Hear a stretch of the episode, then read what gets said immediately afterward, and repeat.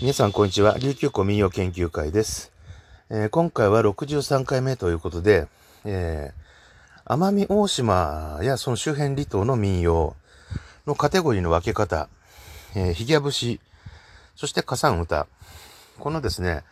分け方について、えー、二つの見方というのを、えー、ちょっと考えようかなと思って、えー、おります。えっ、ー、とですね、まずですね、奄美大島の民謡、あるいはですね、周辺の民謡には、おおそまあ二つ現在ですね、カテゴリーがありまして、火山歌といって、まあ漢字で書くと笠り歌ですね。えー、旧の大島郡、えー、笠里町、今の奄美市笠里町地区ですね、の笠里って書いて火山歌というものの流儀の系統とですね、ひぎゃ節、えヒギャというのは、え漢字で書くと、まあ、カタカナでよくヒギャって書きますが、漢字で書くと東ですね。に、え節という。え、この、え、南部の方、まあ、あの、分け方としては、火山が北大島、そしてヒギャの方が南大島という分け方をします。で、これは意味合いとしてはですね、よく使われる場合というのは、まあ、あの、火山歌というのは、まあ、北大島風。で、ヒギャ節というのは南大島、あるいは南大島近くにある周辺離島ですね。受け島、よろ島、そしてかけろま島と、この辺の歌い方というような感覚で、まあ、自治体でいうところのですね、えー、北大島の、まあ、火山歌というのはですね、えー、と、だから旧、今の奄美市の笠利町、で、達郷町、で、まあ、えー、今の奄美市の名瀬地区、名瀬ですね、な旧名瀬市、この近辺が、えー、火山歌の地域だとする考え方。そしてですね、ひぎや節の方が、えー、瀬戸内町、つまり、まあ、えっ、ー、と、奄美大島の一番南と、えー、かけろま島、受島、よろ島、この辺ですね。それと、宇検村、そして大和村、そして、え旧の住用村、今奄美市の住用ですね。住用地区。えこの辺がヒギャ節とする、えー、そういったような感じの説明がなされている、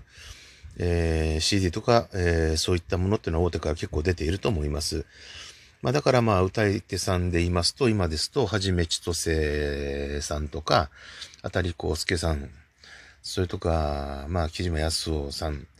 えー、それとかですね、あと中野立樹さんなんかはですね、えー、ヒギャ節で、えー、北ですと、えっ、ー、と、あれですね、あのー、中村瑞希さんとか、佐藤杏奈さんとか、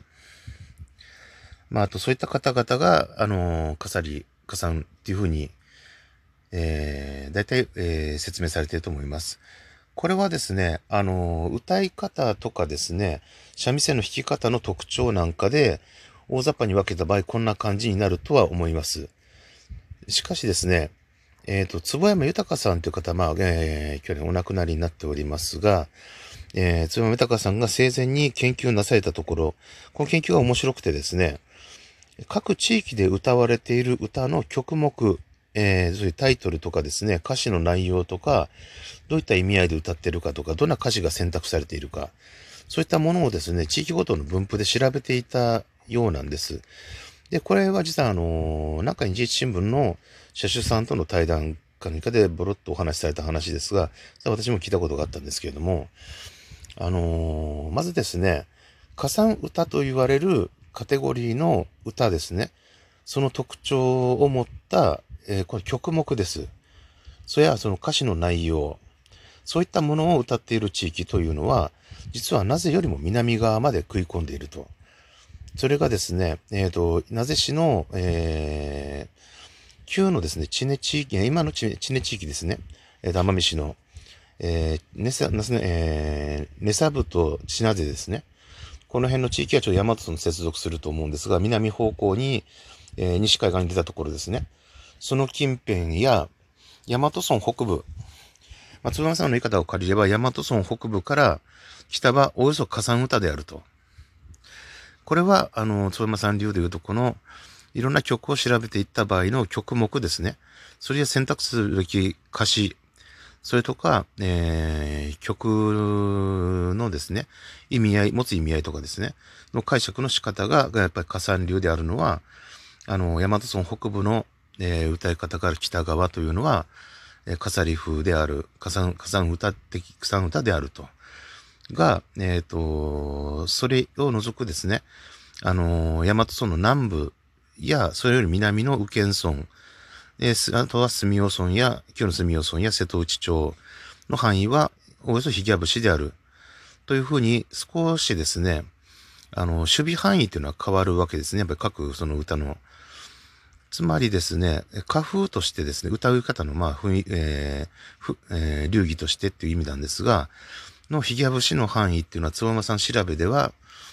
えっ、ー、とですね、まあ、つばまさんの調べとはちょっと違う状態なんですが、な、その、曲の雰囲気ですね。それを持ったものっていうのは、えー、一般論で言ってるところの、その、えー、旧のなぜ市より南側の、えー、大和村、で、場合により、まあ、なぜの方も含むわけですが、えー、旧の住用村、で、右県、えー、右県村ですね。で、瀬戸内町と周辺離島が、これはひぎや節。で、えー、なぜ、旧のなぜ市と、えー、達郷町と、えー、旧の笠利町。まあ、奄美市なんですけれども、今の。で、この辺の範囲に関しては、ね、かさ、かさん歌で間違いない。ただしと、その曲の選び方とか、歌詞とかのその文化的な意味でですね、その意味合いの持ち方とかですね、その選曲している、えー、意味合いとか、あと、ね、曲のタイトルの、えー、言い方とか、っていうことでいきますと、えー、ひや節というのは、瀬戸内町と、えー、宇検村と、旧住用村と、えー、大和村の南部。で、大和村の北部から北は、えー、北のですね、大和村北部と、えー、旧名瀬市と、えー、達郷町と旧笠利町っていうのは、えー、火山歌になる。つまり、えー、大和村北部から北の地域は北大島の歌い方、曲の選び方になると。いや、そのままさんに言わせれば選び方になる。で、曲も保存してるのも曲目も、大和村北部より北は火山になる。で、そこから南の方と、えー、住用に関しては、ヒギャになると。保存している曲は。ただ、歌う歌風としては、えー、ヒギという範囲っていうのはやっぱりなぜより南。なので、山津村北部もやっぱりヒギ風であると。ヒギ節であると。で、あのー、笠井の地域というのは、北大島と言えるのは、やっぱりなぜより北の歌い方という風になるわけですね。こうちょっとのズレなんですけど、こう結構大きいんですよ。で、例えばですね、聖書吉和さんっていうあの、旧名瀬市のですね、ネセブ、えー、今のですね、奄美市ネセブなんですけれども、そこ出身の方がいらっしゃいまして、すごく飾りっぽいんですよね、あの雰囲気、あのなんですけど、どう考えても持ってき方はヒギャ節な歌い方をされる方がいらっしゃっても亡くなりまして、CD は出てるとまだ思いますが、蛇腹からですね。で、この方の歌い方すごく個性的ですごく好きだったんです。あの、三味線もあの、軍、えー、軍味三振っていうものすごく、あの、奄美でも有名で、沖縄からも人が買いに来たと言われる、まあ、特徴のある三振を持っていらっしゃって、まあ、その点では、あの、あれですね、あの、えー、笠利の森島さんなんかと同じだと思うんです。同じものを持ってると思うんですが、え軍味三振で弾きながらですね、歌われる方でした。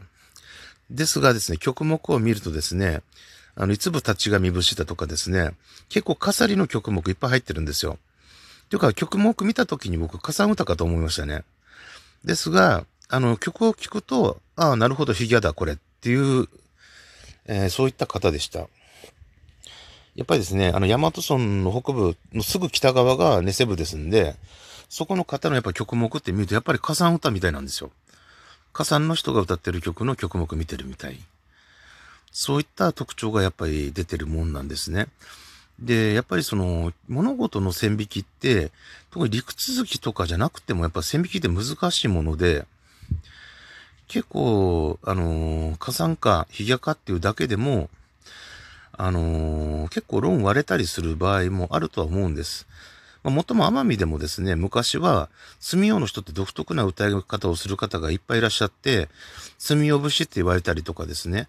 そんな昔じゃなくても、あの、H 歌という言葉があって、あの、瀬戸内町の西方村の北部って、その焼内村からですね、あの、合併、西方村合併した上で、あの、小宮町になったりしてまして、あの、結構、あの、焼け内の方の瀬戸内です。今の、えー、宇検村の方の、えっ、ー、と、歌とちょっと近い、通じるものがある、特に宇検村南部とですね、と、まあ、私に似てる歌を歌う方がいっぱいいらっしゃるところがあったりしてですね、あの辺も、H 歌とか、ウキ歌とかですね、行ったりとか、あの、各地結構方々でですね、何々歌、何々歌っていう言い方をして、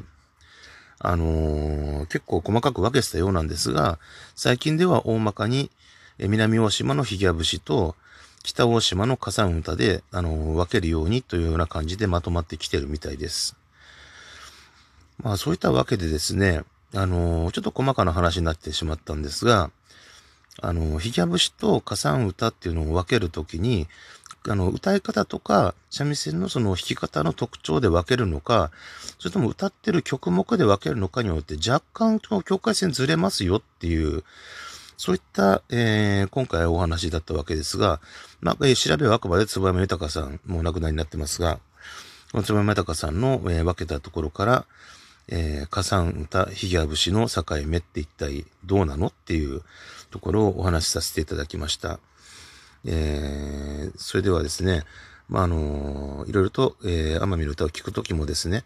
どちらなのかなとかいろいろ考えながら聞いてみてください。それではまた次回お会いしましょう。